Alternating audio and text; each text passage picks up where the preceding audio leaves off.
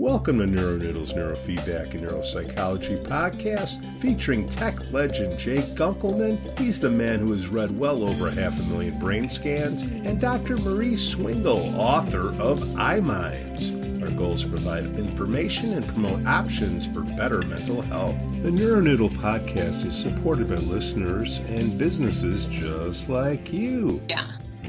Hello, hello. Hello. Where's the other co-host? Uh, well, he, he's been having a wild morning, and we just got him uh, off somewhere else, uh, being active, doing something somewhere else. So um, I, I just got in from out in the yard. He's been having quite a run this morning.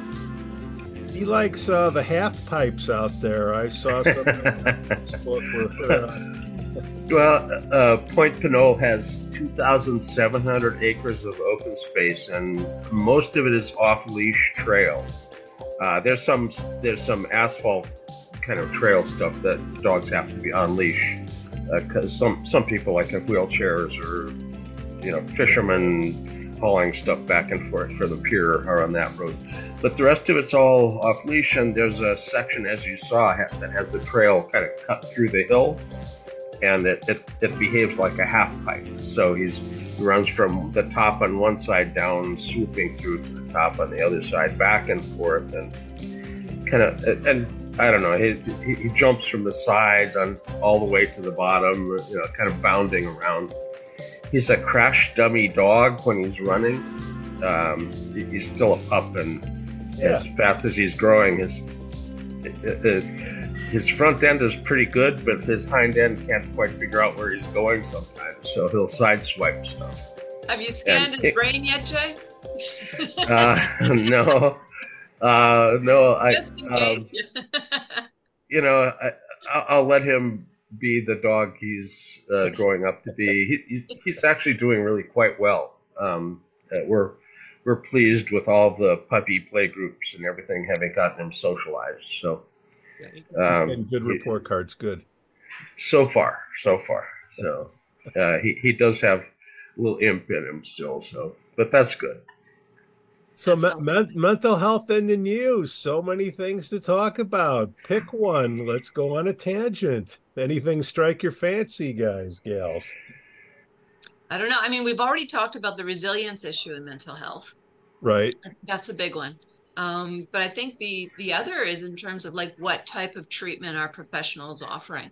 Um, as we we're here on um, uh, on on screen ourselves, um, I think it's great in terms of being able to communicate some basic things. But I think when you really, really are in crisis, you need face to face, heart to heart.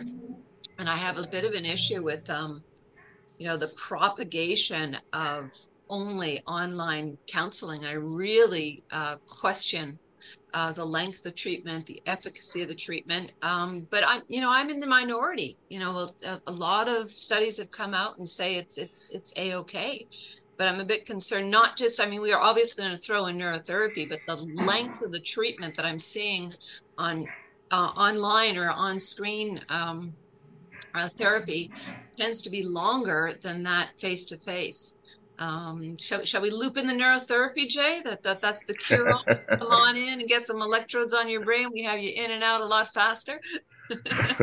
so th- they're you know ha- having um, online accessible uh, therapists is probably a good thing for a lot of people but if uh, th- there's some people that are in severe crisis that have to have some uh, face-to-face or in you know inpatient work as well and that has to be available. Unfortunately our uh, health denial system ends up making that very difficult. Even though they're you know it's listed as a service that's provided is is um, is uh, unfortunately difficult to get proper medical care. And uh, the the desperate families uh, uh, contacting trying to get help for an, an adult autistic uh, who's acting out uh, end up having the police respond you know and uh, what what are they going to do you know the their training is not for uh, getting uh, Big Johnny to behave. Uh, they're, you know, they're, yeah, it, it, it doesn't go well. And um, uh, luckily, we still do see office folks seeing people, even though we've struggled through the pandemic and shutdowns and whatnot. Uh, the the offices are still open. Here's the co-host.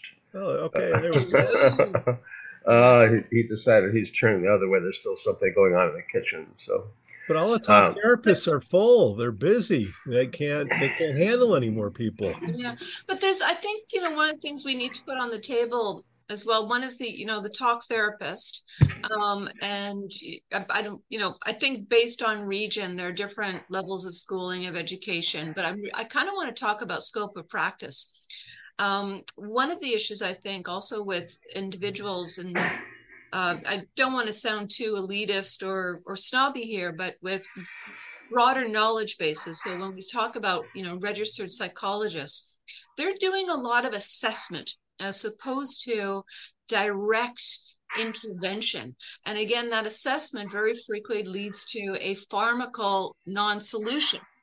Um, and you know then you have a wide breadth of what we call the counselors who are dealing with more and more extreme um, uh, cases that that talk therapy uh, you know it, it helps uh, but it's a really really slow process so i think we need a bit of a call uh, for individuals who have really good experience with you know being in the trenches with not just garden variety uh, anxiety and depression, but you know the the real deal um, to uh, get out there and um, uh, be, being pro- providing other things than just assessment. Probably going to get in trouble uh, for saying that, um, but you know sometimes it needs to be said. And I think that's where we kind of loop into going to the mechanism itself you know yeah. the brain um, and you know blending that with the environment.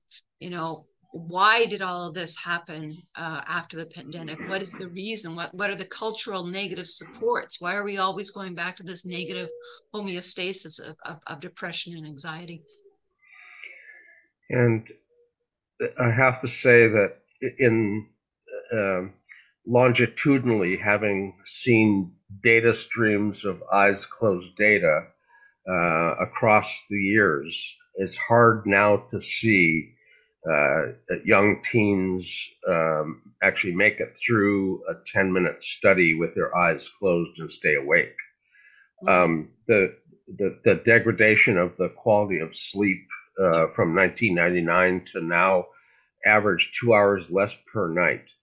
Mm-hmm. Now, that has a negative influence on your brain function during the day, and it, there's no way around it. When we see the EEGs um, looking like ADD, but it's basically drowsiness. Um, eyes closed, anteriorized alpha, anteriorized theta comprise the deep A and B stages of vigilance, if you understand vigilance modeling, a European approach to analyzing EEG uh, vigilance. And it, you know, if over a 20 year period, we've lost two hours of sleep.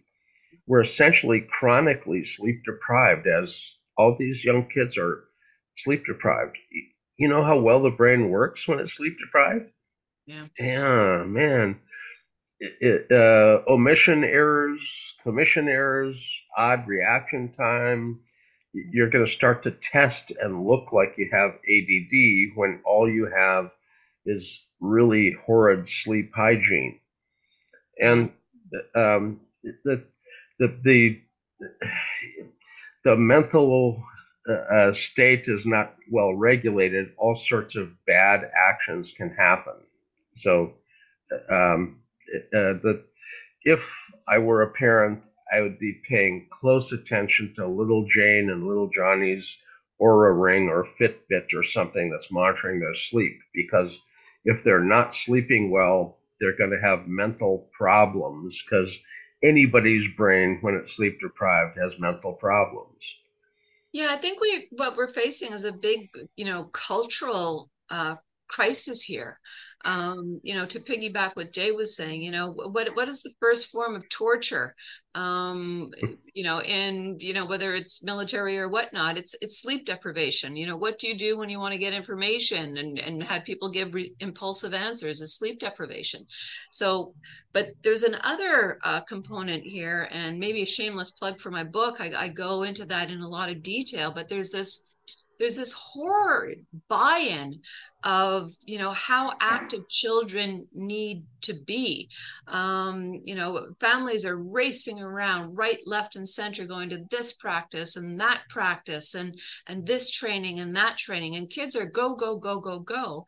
Um, and then their their downtime is another stimulant uh, which is um, you know the uh, the interactive really really high arousal um, you know, whether it's scrolling or gaming or what what have you.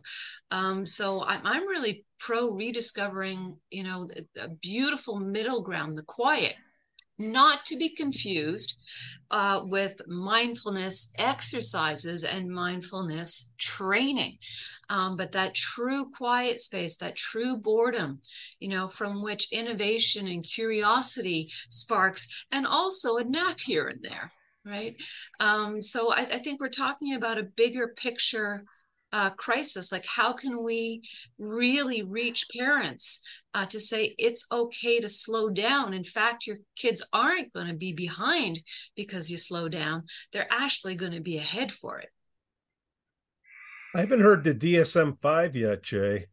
if the parents can't pay for it, if it doesn't exist, it's like a tree falling in the woods. If nobody's there, you know, does it make a sound? Well, if it doesn't exist in DSM five, is it is it really an issue? Yeah, well, the DSM five is the issue, and and we're always uh, hearkened back to it. You know, the uh, they they basically said they weren't going to fund research that was DSM five oriented. They would only do research domain criteria um, you know, uh, more pure research without the uh, diagnosis being associated with it because the DSM doesn't it doesn't have any predictive validity. Uh, it doesn't predict what med you're going to respond to. It doesn't predict anything except your billing category. So um, uh, the, the the research needed to go away from it, but they're still orienting back to it um, that they, they want the QEEG to co-register with the DSM category. Well, you know, you're taking something that's real and trying to co-register it with something that's imaginary, and the imaginary is not the QEEG. That that's quite real. Um, so it, the DSM is still uh, kind of haunting uh, the, the research literature as a false category you have to compare yourself to, and and that's really quite unfortunate. Um, that uh, there's progress so, progress away from it uh, in in identification of biomarkers and neuromarkers and um, uh, the you know thalamocortical dysrhythmia as a, a, failure mode within different brain networks, uh, uh, transdiagnostic um, uh, as a failure mode that can be treated uh, and and uh, yeah, it's identified uh, without a, a, human. It's a machine learning algorithm can identify it even. So the validity of it is really quite potent. Um, when they find the dysrhythmia and they they identify the location, they can pre- predict what your symptom is. So you know it's it's it's a uh, uh, it's an important uh, getting away from the DSM, and it points quite directly when you see it um, as a way to how to how to fix it.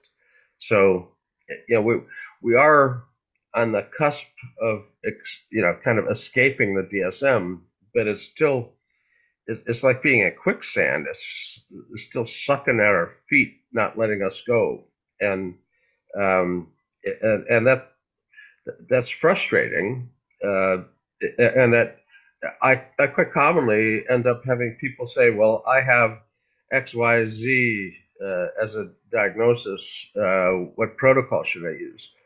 Oh, well, the DSM predicting neurofeedback protocols now, huh? Um, no predictive validity, none, zero.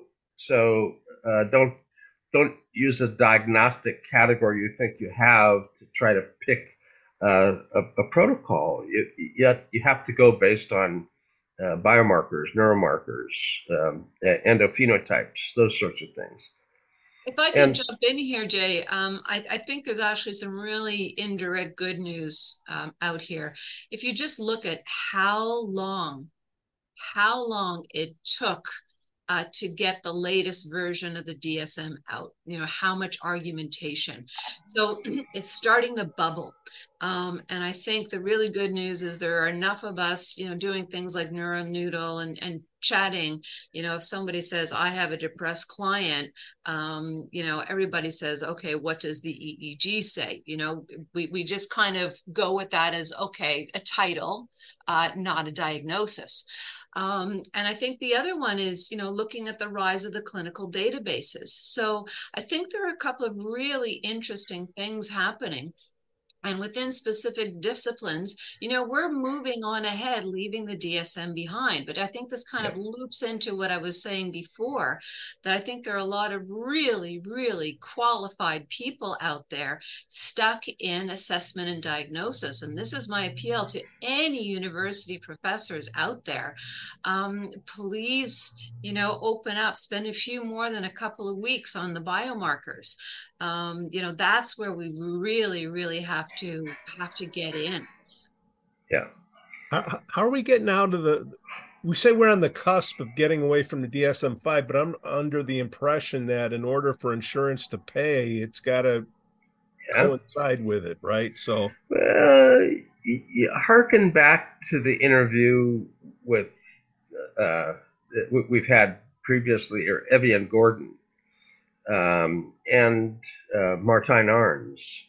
Uh, uh, presentation at Sassoon uh, Summit uh, this year uh, pointed to a, a, way to stratify decision making based on neuromarker biomarker, um, and in it's peer reviewed published. That particular presentation is is in press now. So the the basis for uh, the literature to support uh, biomarker based decision making in a in a way that doesn't require everybody coming through the door to have a complete assessment, uh, but it, it, it ends up uh, um, yeah, uh, with routine decision making points that end up having biomarkers that will end up sorting people into different treatment categories. And that that approach I think is really quite powerful, and uh, um, uh, Evian and his team are looking for um, an, an, inexpensive uh, screener uh, device, um, uh, and and if there's anything odd in the screening, uh, then a more full assessment is done. but they're they're they're looking at um, biomarker based um, uh, stratified uh, treatment decisions. So you, you, get to a point, is it this or that? And then the, the EEG finding ends up making the decision. So um, I also have to say that there's a lot of AI looking at EEG. And at some point, um, that there's likely to be some uh, uh AI influence over uh, some, some of this. Um, that said, AI needs a lot more data. Uh, and, you know, they start out thinking happily that they'll just toss the data at the AI and it will tell them things. And it apparently needs to be guided a lot more than that because they don't have a large enough, broad enough database uh, for it, for it to end up uh, uh, kind of as a, a an, an unregulated search. Yeah, so. we have to, I'd say, like every other discipline that really hopped on the AI bandwagon, our discipline has to be not just as cautious, more cautious, because our errors are not going to be as apparent. Yeah. You know, whether we, you know, the, the garbage in, garbage out, um, yeah. bias in, bias out, you know, and, and here I'm going to launch another big appeal like clean your bloody data you know um, know how to read raw data before you put any of this into uh, ai Um, you know, I, I, talked about AI versus AI. We, we the um, the other uh, guest we had on was talking about you know human in the loop. All all of that. excuse me. Uh, is absolutely imperative. So I'm going to be screaming not from the sidelines, from the center of the field. Uh, you know, make sure whatever data you're putting in is clean, clean, clean. Yeah. And the data has to be representative of the general population for it to end up having a general uh, ability yeah. to make a statement. And right now, uh, data that's available to EEG people in hospital settings are all epilepsy and encephalopathies. They don't have general psychiatric populations, you know, with the EEG data. So that you know, it's um, it's going to take quite a bit of time for the uh, mass of data uh, sufficient for uh, the algorithms to scrub over. Uh, uh, a, a, crude estimate would suggest that if they have a broad base and about 500,000 EEGs, they might have something. you know, you're at a million. Can we say a million now? Uh, I, I, I don't claim anything past the, oh, all right, all right. the the 90s. We're not even know. talking about. I, am so old. There's no memory anymore, anyway. You know, yeah. so uh, why uh, why consider any new ones at, at all? So. Yeah. And we've got culture, and we've got region, we've got heterogeneous groups and homogeneous yeah. groups. I mean, all this, all this type of stuff. You know, we we we have to make sure there's good science behind all of this. Yeah. Yeah. yeah uh, uh, evidence based and personalized. Mm-hmm. And uh, those those two principles uh, should be guiding our uh, choices in therapy. And um, unfortunately, there's still a lot of uh, DSM based wild guessing. the the number of times I've heard of somebody having an out of control event and being given an antipsychotic and having them get worse. And we look at the EEG and find that they have temporal lobe epileptiform discharges if you would have ah. looked at the EEG in the first place, you would have known better than to give an antipsychotic. They need an anticonvulsant to stop their out of control behavior. Pseudobulbar affect is quite often due to epileptogenic process, not due to psychosis. Yeah. And you know, p- treating somebody based on the DSM, oh, they were they were crazy. They must need an antipsychotic. You know, well, uh, they behaved oddly they need to have their brain checked, and then that'll tell us what to treat.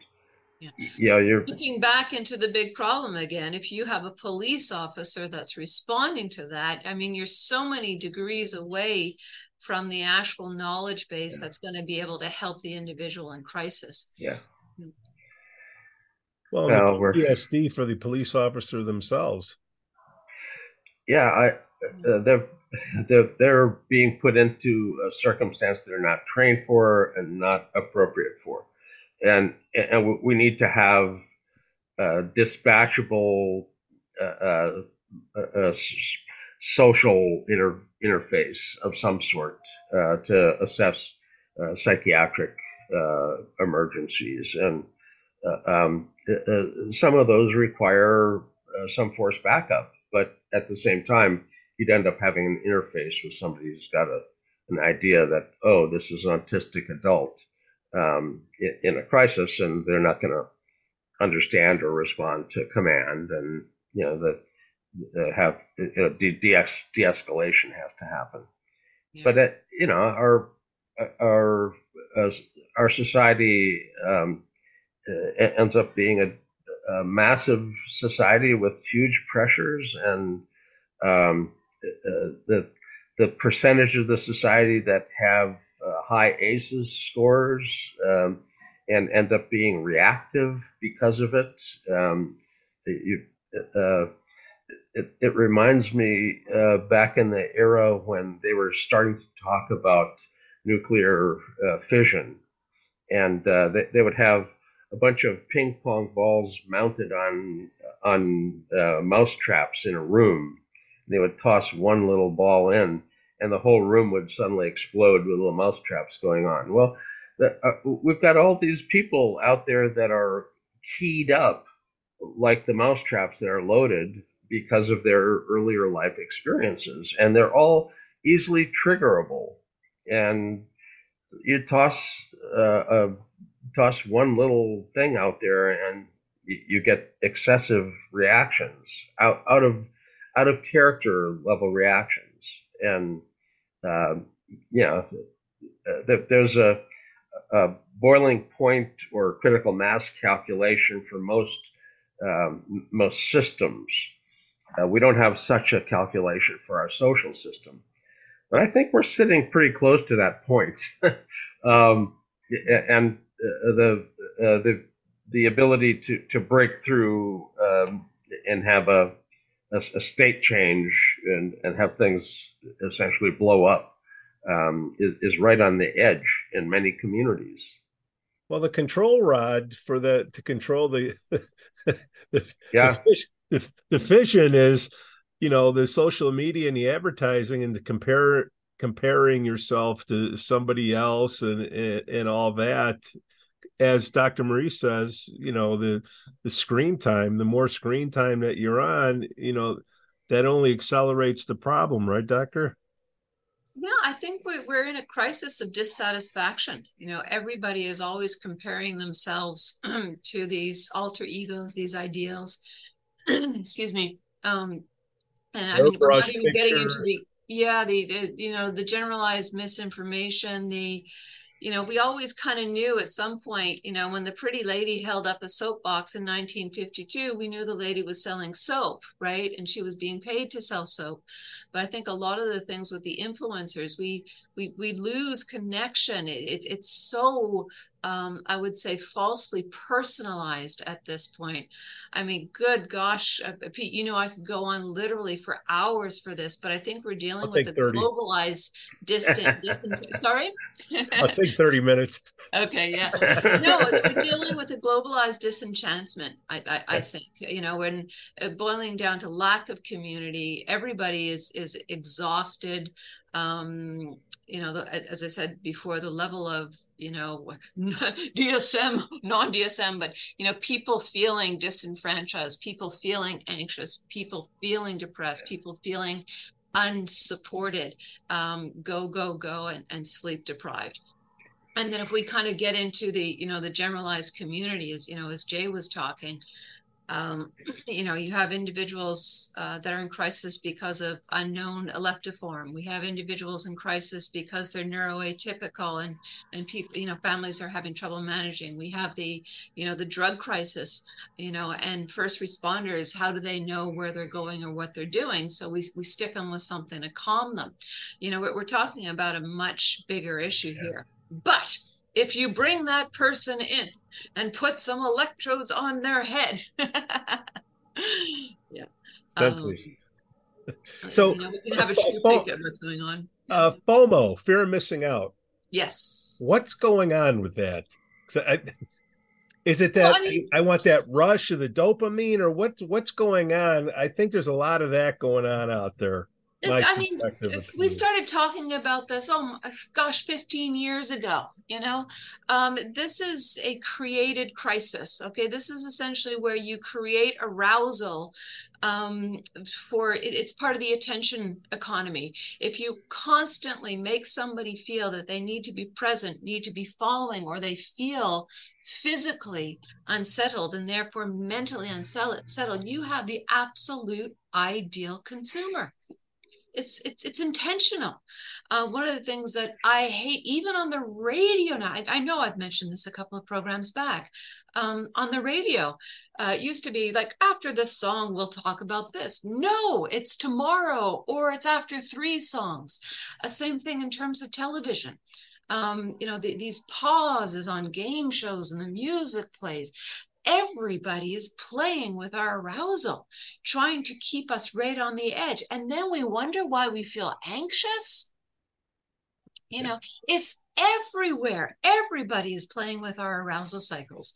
Jay, can you name, or even Pete, can you name one thing apart from perhaps a solitary walk with no devices where somewhere, someone, some agency is not playing with your arousal cycle?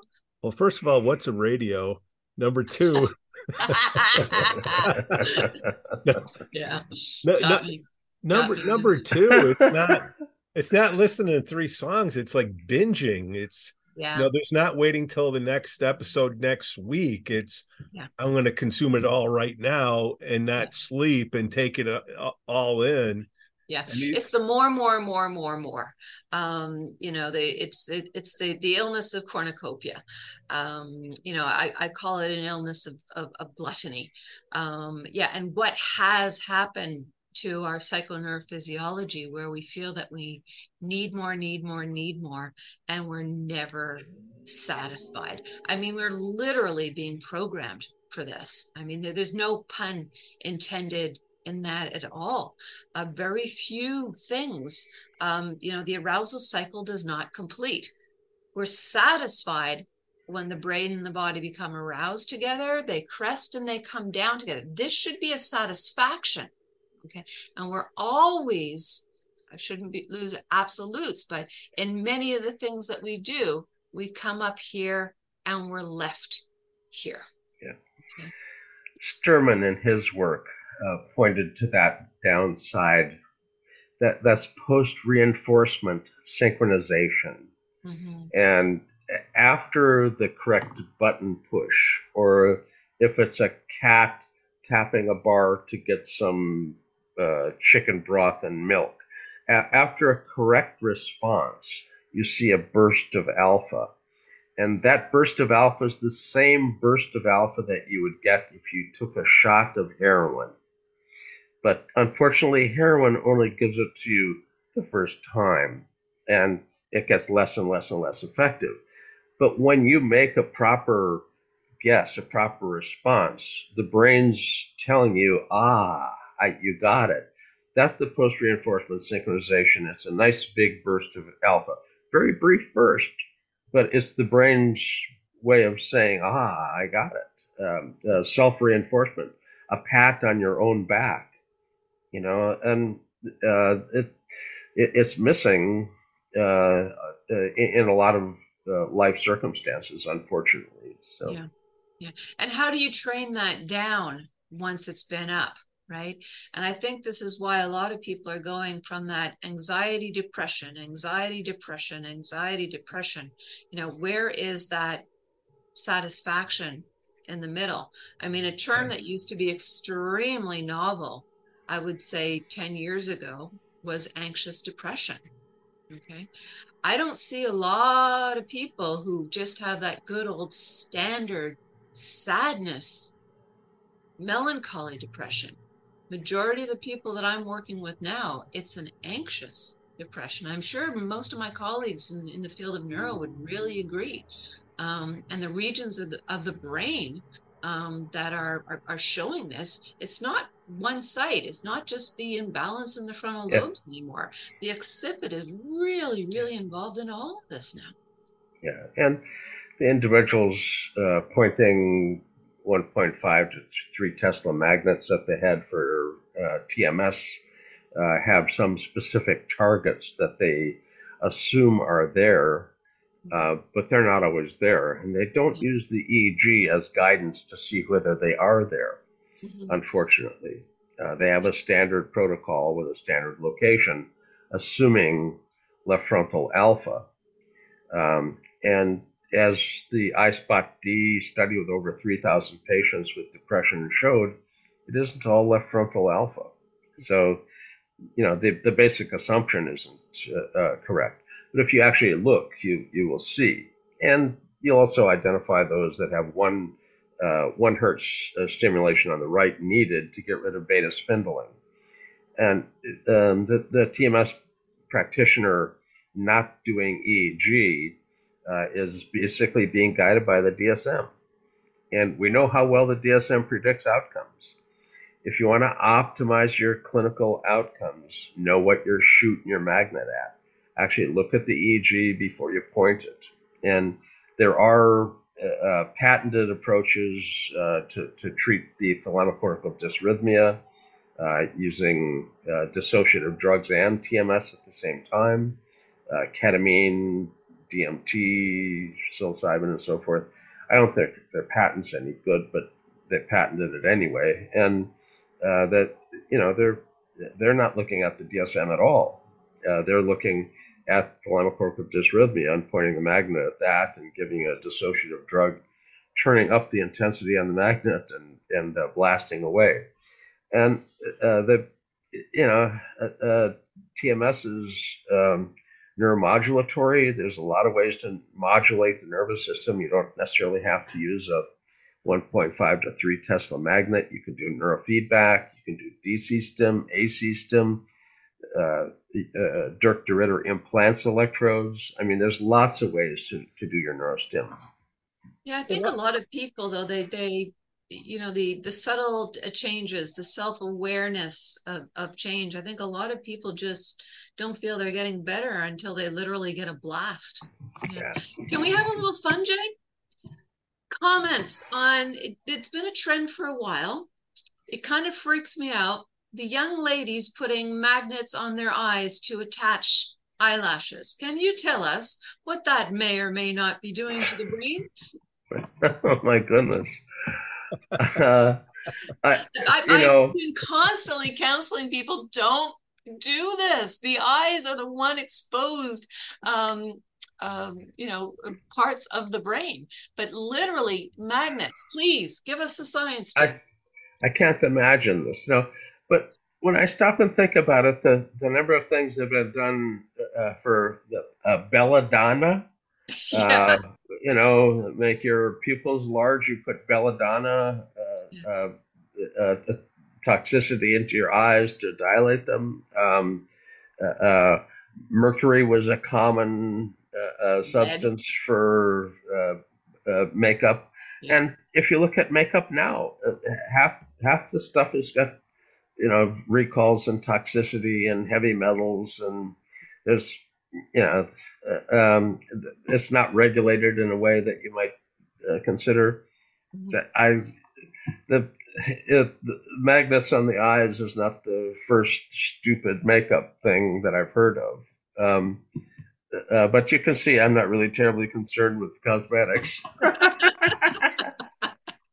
what, yeah. oh, oh, but I mean, Marie, I, think how did, sorry?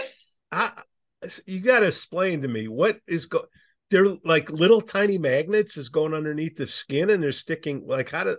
uh, well, it's essentially you you put uh, you know the way you used to put glue on the uh, top of the lids to attach um, uh, false eyelashes. People are now essentially putting uh, magnets on on the eyelid and then attaching magnetized eyelashes. Um, it's it it it's been around quite a while, but it's really really being so now. now um, a magnet puts out a static field, mm-hmm. but a moving magnet mm-hmm. puts out an alternating field.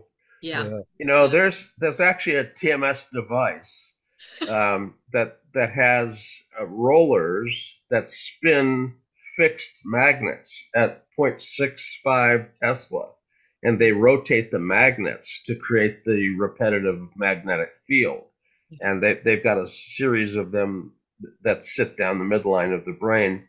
Uh, and, and uh, so, you know, uh, repetitive transcranial magnetic stimulation, but without um, electromagnetic pulse, but with pulsed rotating fields. Well, batting your eyelashes 10 times a second, uh, which, which could be an involuntary eye flutter. Eye flutter that's voluntary is capped at about six movements a 2nd mm-hmm. But um, you know, you're you you you're you've got an alternating generator uh, that you're moving, and goodness knows what the effect on um, uh, on the, the brain of a subtle uh, six hertz or uh, fluttery uh, frequency might be. I have to ask folks, um, you know, how recently you've had Botox and now are you wearing these silly things, you know, before we do an EEG? Yeah. Well, yeah. But, but, but Botox. Botox will get rid of the scar though, you know. I'm trying to remember from my John Anderson neurofeedback training that I took three times and maybe I retained 5% of it. When your eyeball closes, doesn't that do something that a positive and negative circuit? Uh, yeah. what, So, yeah. What? In fact, if you look at the EEG, um, the eye blink in an in an EEG has a very sharp uh, positive downward aspect of it, and then a slow rolly negative aspect of it because the eye the eye blinks and then slowly returns, and uh, that that eye blink is essentially a, a dipole. Now, the literature will tell you the dipole is the difference between the retina and the cornea, and that's published. It's peer reviewed.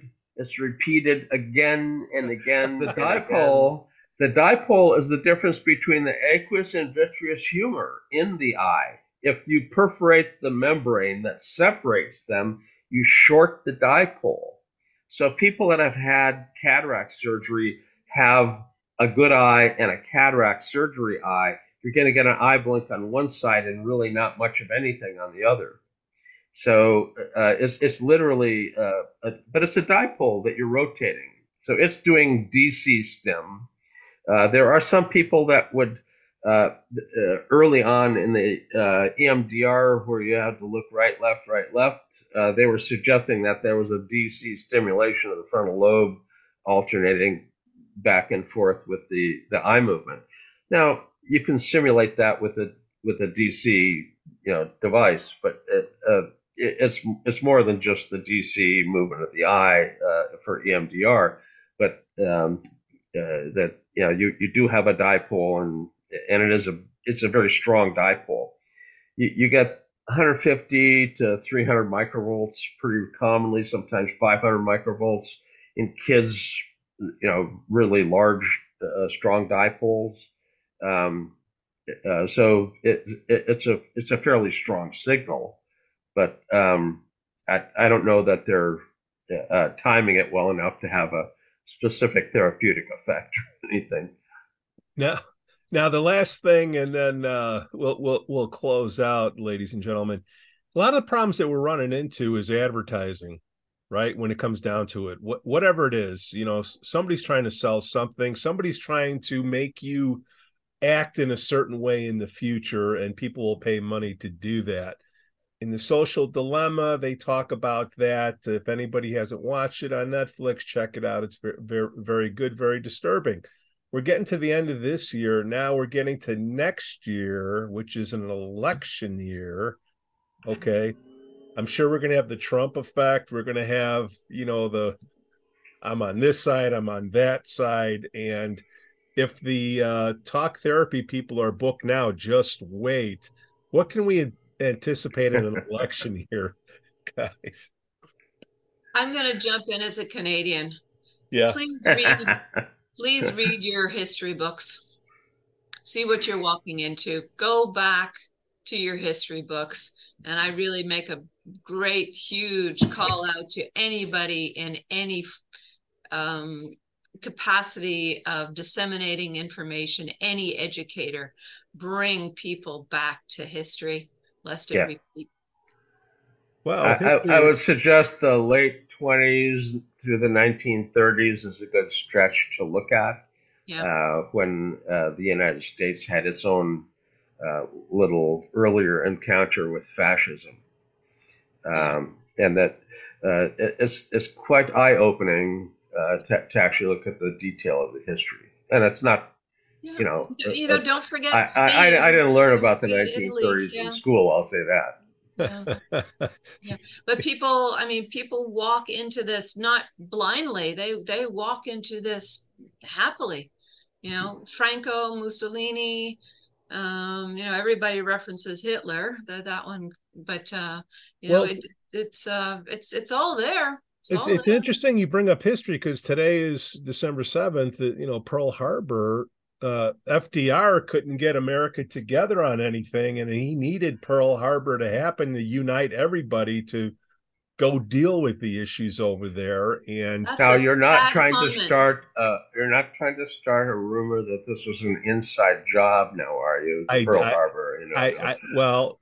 The isolationism was there. You know, you had your 9 11. You what to get everybody together. Now we have this political advertising that's going to come up next year and it's going to divide you know everybody as best they can as best that they can because that's what they're getting paid to do and it's just people need to know it's going to happen and they have to have some type of strategy to deal with it or it's going to be oh my goodness it, everybody's going to uh, put their heels in the sand they're, they're not going to budge and uh, you're going to have people getting love Trump, hate Trump, whatever it is, he triggers a lot of things out there, and and people are going to be disturbed up here in a couple of months because it's really going to get.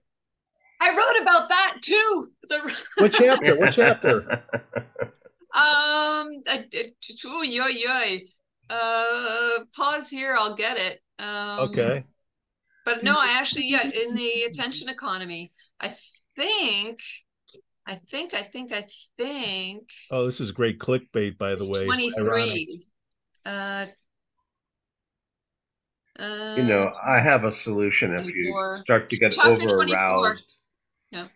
If you start to get over aroused and agitated with political ads and things like that, what you want is a warm heated blanket uh, ah, yes. uh, on your on your lap. That can do it, zoomies. It calms everything down really really well uh, to have a warm heated blanket, and uh, yeah. Uh, especially one that has a nice beating heart and slow breathing. You know, well, we can't sell the dog. Co- pace me, calm me down some. So yeah. Can, can, we, can we sell the book? Chapter twenty four. What is yeah? Chapter twenty four. The attention economy. I I really, I actually get into you know all the yeah, stuff that's going to happen next year. Yeah. Chapter yeah. 24. Okay, we're going to put that link right here. Okay see if I remember it next week. you know, I, there there are books out there that are self publication books that are that that are not well written, but there is a book here that's actually well written. Uh, uh, it reads well. Uh, it's not uh, somebody who thinks they can write. It's somebody who can actually write and think. So uh, there's a big difference. so uh, updated. Uh, yeah, I I'd urge you to uh, get a copy and flip through it. It's uh, it, has got a lot of good thinking in it. Are you talking about my book, Jack? Yes. Oh no, I would never. Uh, I would never. Actually, uh, it's a cute story. I would never I, promote. I, I don't promote things here. You know. Yeah. It actually isn't uh, self-published, Jay. I, I self-published uh, like many people because you know trying to navigate the market but then i got picked up by a publisher within yeah. four months of it being out so it's no it's not self-published yeah yeah yeah. But as I say, there are a lot of self-published books too. So yeah. you know, don't uh, just because it's a book uh, doesn't get it mentioned necessarily. It's got to actually be well done. Yeah. So, and we're not biased. There's an idea. So. There's an idea. yeah. Uh, Dr. Marie J. Gunkelman, another Neuronoodle Network podcast. Thank you so much. Thank you both. See you next Enjoy week. Enjoy your day. All right. Bye, guys. Bye. Bye The Neuronoodle podcast is supported by listeners and businesses just like you.